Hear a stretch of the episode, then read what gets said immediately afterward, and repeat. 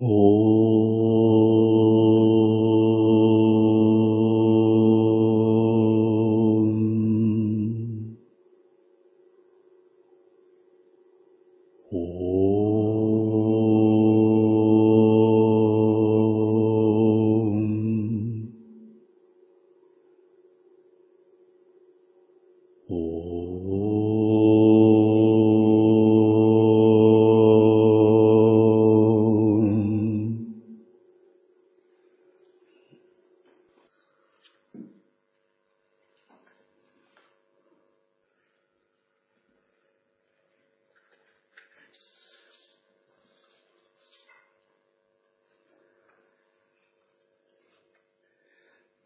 Текст Джняна Вахини.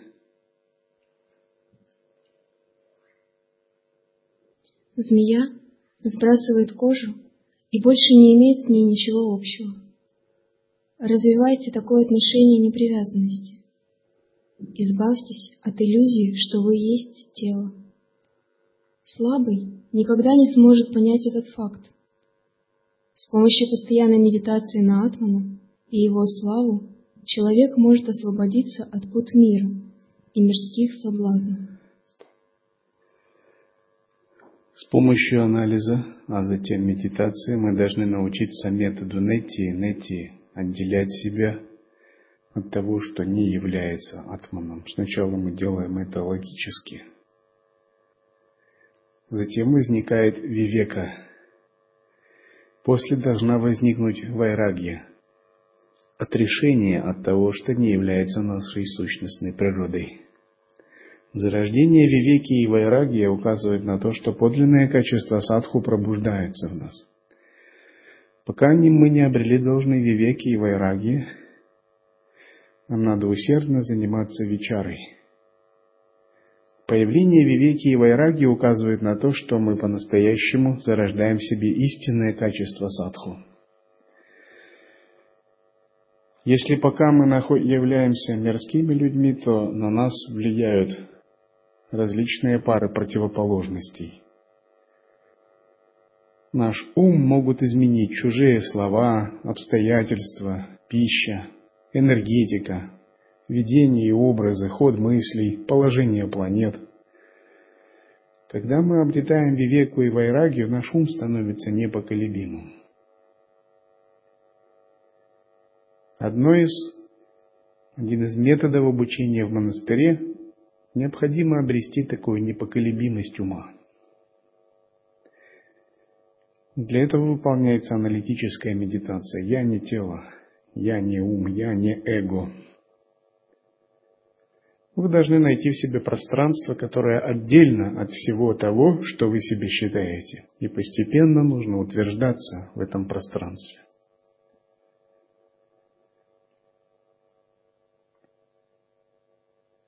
Быть в сансаре означает иметь телесную концепцию существования. Мыслить так ахам дехасми. Иметь привязанность к эго, личности. То есть сансара – это и есть телесная концепция существования, эгоистичная концепция существования, которая вызывает к жизни три малы.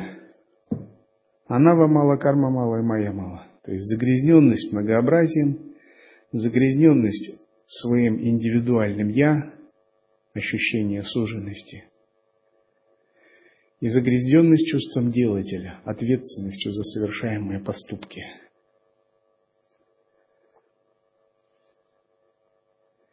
Зарождение Вичары, Вивеки, Вайраги постепенно отделяет нас от трех мал и от этих отождествлений. Что же появляется взамен? Взамен появляется пространство чистого осознавания. То, которое не связано ни малыми, ни кошами, ни действиями, ни влиянием гун материальной природы, ни влиянием планет. Такое независимое бытие. Независимое бытие, которое имеет само, само в себе опору, само в себе поддержку, которое само себе свет, само себе источник – и это независимое бытие не является вашей какой-то личной собственностью. это независимое бытие и сам Бхагаван Дататрия. Напротив, чем больше вы от, отходите от связанности эго личностью, тем больше это независимое бытие обнаруживается как единый брахман. Вам надо научиться любить это независимое бытие, поглощаться им, быть ему преданным до самозабвения и быть готовым отрекаться от низших витальных частей вашей природы ради вот этого независимого бытия, быть готовым отрешаться. Одна монахиня как-то спросила про шоколадные конфеты. Чем шоколадные конфеты помешают просветлению? Я ответил примерно так. Дело не в конфетах. Дело в айраге. Если нет вайраги, вот это помешает просветлению. Если у тебя есть вайрагия, можешь кушать их. Ну, каналы себе забьешь. Но дело не во внешнем, дело в самом принципе сознания.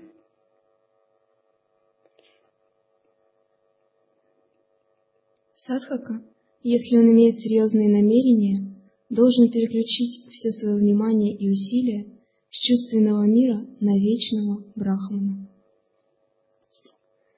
Что же такое переключить внимание? Переключить внимание означает, вы в одно мгновение должны учиться переходить в состояние осознанности.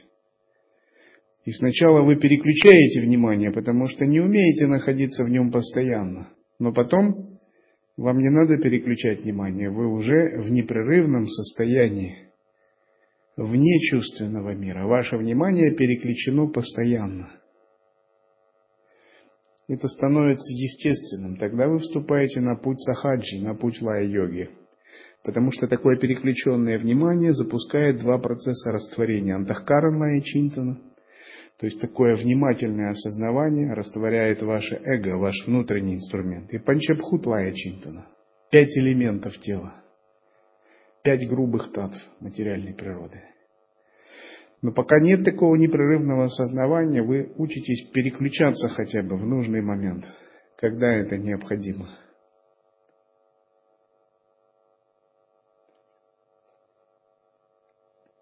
Человек создан не для того, чтобы просто предаваться легкомысленным радостям и испытывать приходящее счастье.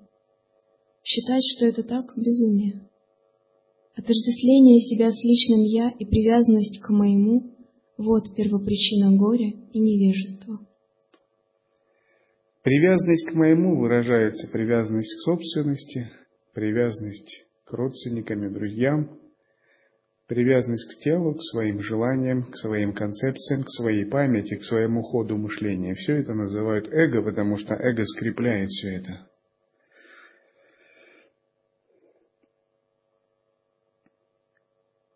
Смысл обучения – мы приходим в сангу, приходим к мастеру, стараемся отделить себя от этой привязанности и впитать учение, стать пустым сосудом, чтобы наш сформированный опыт не мешал этому. Сформированный опыт – это препятствие на пути восприятия учения. Поэтому многие мастера рекомендуют сначала ученикам очиститься от сформированного опыта – Например, Миларепа девять лет строил разные дома, треугольные, квадратные, круглой формы, которые выражали чакры разные. Марпе эти дома не были нужны. Потому что Миларепе надо было очистить свою дурную карму, свой сформированный опыт. Ничему не учил Мар, Марпа Миларепу. Лет 10-12. Когда он строил дома, Марпа приходил и примерно так говорил, ну это я не так, ты меня понял, разрушай. Или я был пьян, не то сказал.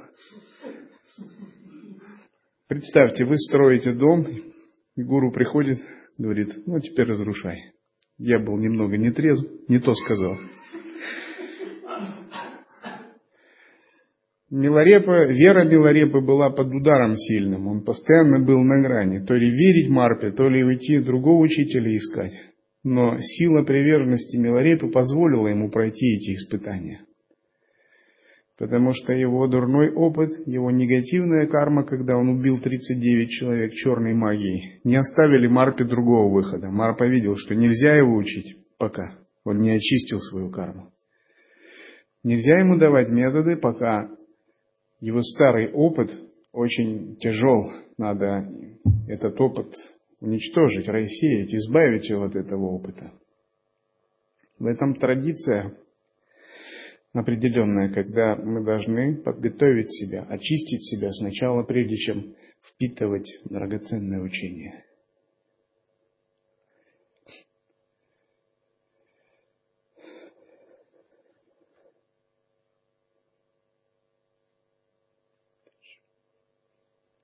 Там, где нет эгоизма, не будет и представления о внешнем мире. Когда внешний мир не осознается, эго не может существовать. Поэтому мудрый перестанет связывать себя с внешним миром и будет всегда действовать как посланник Бога, будучи в мире, но не от мира. Однажды, беседуя с Рамой, Васиштха сказал, «Послушай, о доблестный Рама, Джива — это бык, лежащий в тени, дерево с огромной короной в лесу сансары. Он привязан к нему веревкой желания, и поэтому его одолевают блохи и оводы беспокойств, тревог и болезней. Он, ворочается, он ворочается в навозной жиже, ошибок и в темной ночи невежества. Поэтому какие-то добрые, потом какие-то добрые люди, мудрецы, отвязывают его и выводят из темной лесной глуши.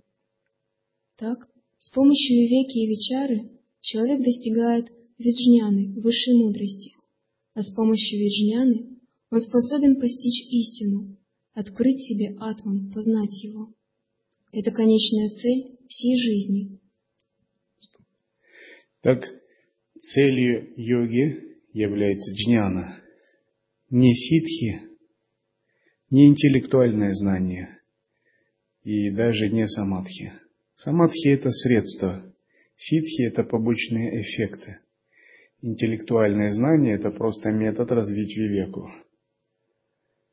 Целью йоги является виджняна или джняна – божественная мудрость, снискание и обретение божественной мудрости. Какие бы мы опыты ни испытывали, мистические явления, все это не важно. Наша цель – это божественная мудрость. Только божественную мудрость мы ищем. Ничего другого. Нам надо понять, как ее найти. Нам надо понять, какие методы применять, как главные, какие второстепенные. Как распределить свои усилия в течение нашей жизни, чтобы мы обрели эту божественную мудрость за нашу жизнь, чтобы мы не остались у разбитого корыта погнавшись за чем-нибудь не тем, например, за интеллектуальной мудростью или за ситхами, или за некими видами духовных внутренних переживаний.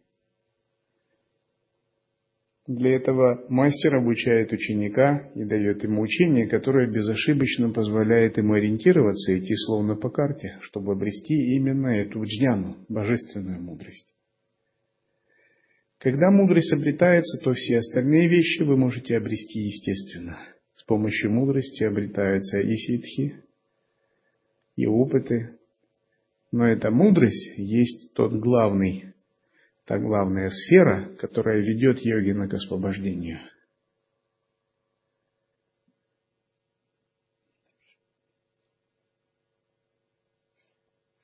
Но необходимо прочно усвоить и всегда помнить, что простого отказа от внешней деятельности, связанной с удовольствием, чувственными желаниями, недостаточно. Необходимо также искоренить внутреннее желание. Слово «тришна» подразумевает и то, и другое, внутренние стимулы и их внешнее выражение. Когда исчезнут все побуждения, наступит мукта тришта – освобождение от внутренних и внешних импульсов. Чем бы мы ни занимались, если у вас есть правильная мотивация, вы применяете учение, это будет способствовать обретению джняны, обретению божественной мудрости. Например, вы едите просад. Если вы едите этот просад в состоянии осознанности, это становится вашей практикой для обретения мудрости. Например, вы попадаете в такую ситуацию, где другой получает больше внимания, чем вы. Если у вас есть правильное понимание учения, эта ситуация будет работать на обретение вашей божественной мудрости. Из этой ситуации вы немножко выйдете помудревшим, отсекая ваши надежды и страхи.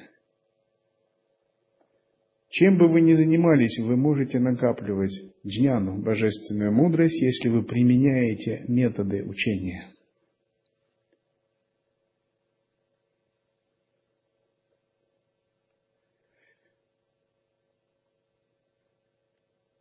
Если вы следуете монашеской этике, монашеской культуре правильно, вы можете накопить достаточно божественной мудрости. Она может открыться у вас естественно. Если вы общаетесь с теми, кто мудрее вас, и перенимаете их видение, это тоже будет способствовать открытию вами божественной мудрости. Если вы применяете учение, жизнь в монастыре будет естественно раскрывать внутри вас божественную мудрость. Вопрос в том, как иметь правильную мотивацию, как быть бдительным, как умело применять методы учения. Обходя статуи, делая простирание, выполняя медитации, сево, изучая тексты – выполняя ритуалы баджан-мандалы, которые гармонизируют пространство. Во всем этом есть некий ключ, как все это делать. И этот ключ заключается в том, что мы это должны объединять с практикой созерцания, с практикой осознанности.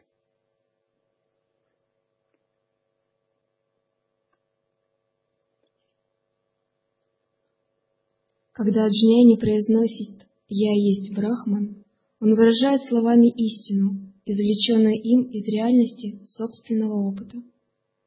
Когда грубое и тонкое превзойдено, когда манас, будхи и прана сублимированы, то есть когда я больше не связана цепляниями эмоций, мыслей, импульсов инстинктов, остается только сад, существование, чистое и незамутненное, парабрахман.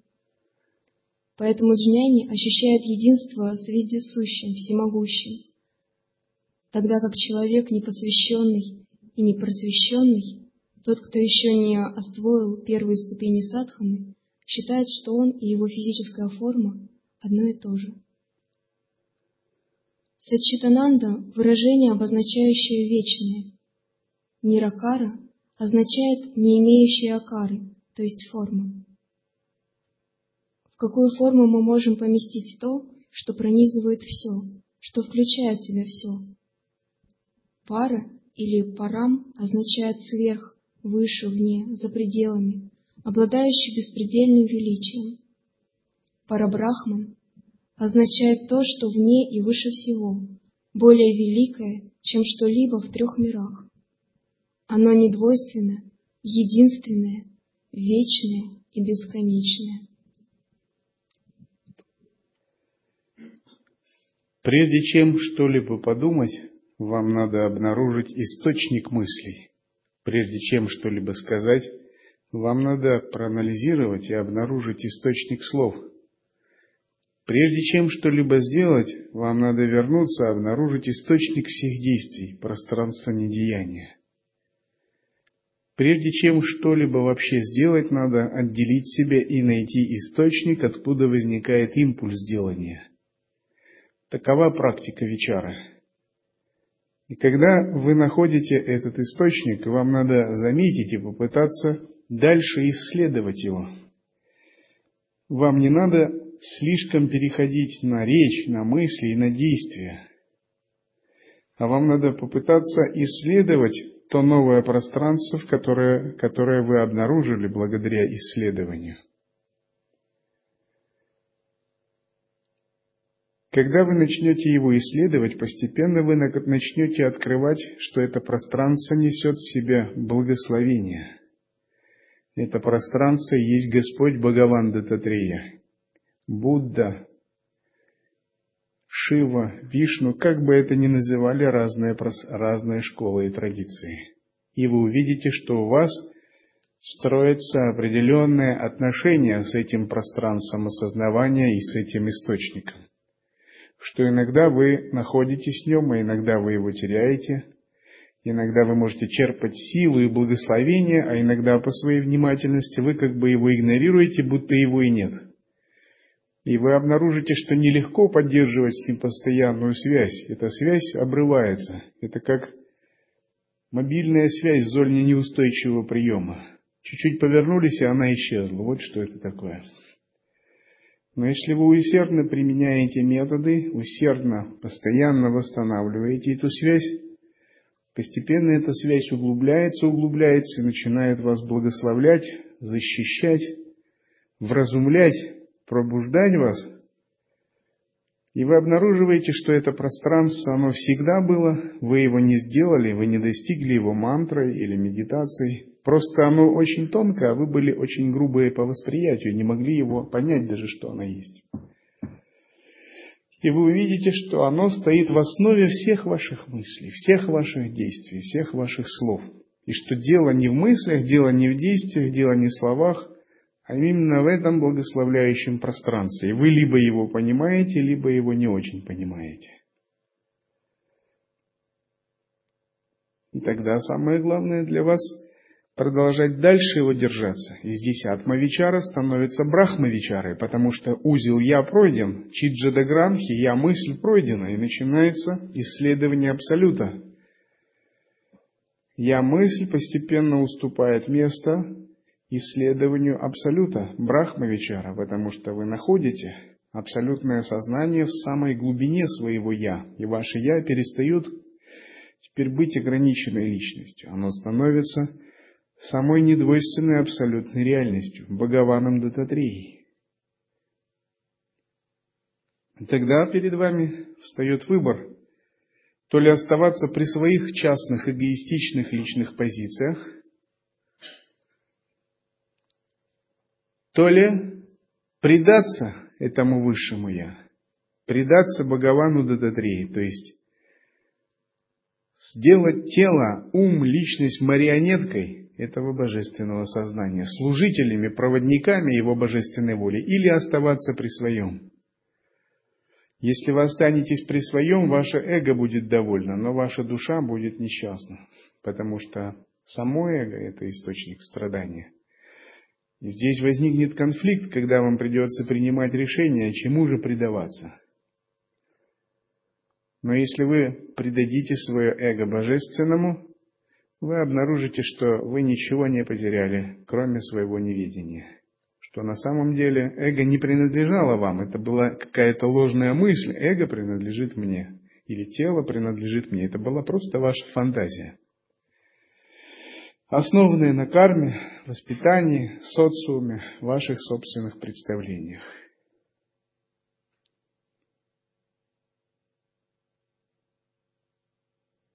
И когда вы это сделаете, вы обнаружите, что никакие ваши мысли, никакие ваши убеждения, никакие ваши представления не имеют своей сущности. Они пустотные, не имеют никакого значения, вообще никакого. Как бы они являются, ну, чем-то наподобие такого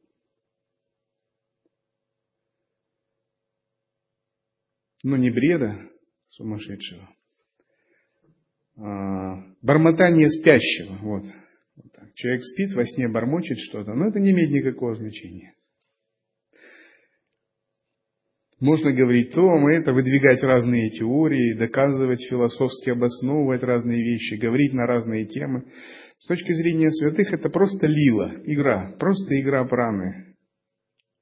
Они не придают значения всему этому, они относятся к этому как к бормотанию спящего. И вы также будете относиться к своим мыслям и к своим словам.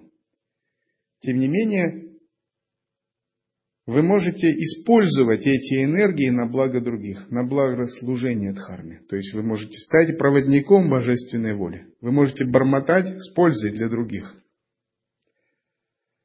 То есть проявлять тело, речь и ум, воплощая через них ануграху, божественную волю, божественную мудрость и божественную силу. От этого ваши слова, речи, мысли не станут чем-то самосущим, они останутся тем же. Но они будут проводниками. И вот стать такими проводниками божественной воли для нас это стратегическая задача. Поэтому мы читаем на благо всех живых существ.